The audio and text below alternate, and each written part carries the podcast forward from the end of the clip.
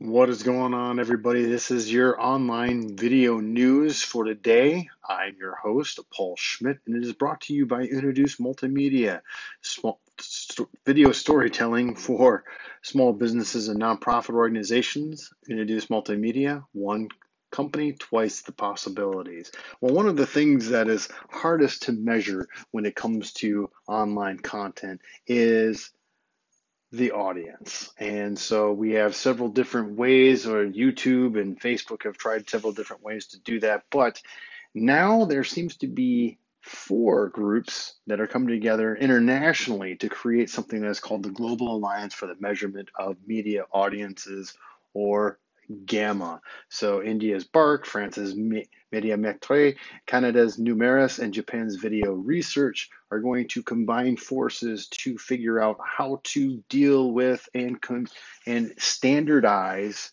uh, the measurement of an audience. So, what does this mean for organizations? Well, with some standardized uh, ways of measuring audiences and looking at how they're uh, attitudes are in dealing with media content gr- that's growing more and more online, this will be a way for you to be able to figure out, you know, where your audience is, where they're going to go, so on and so forth. So this is really key into creating standardized audience audience metrics so that content creators and businesses alike will be able to have more accurate measurement systems. So that is your online video news for today. I am your host, Paul Schmidt, and it is brought to you by Introduce Multimedia. And remember, if you have any questions about online video, you know what to do.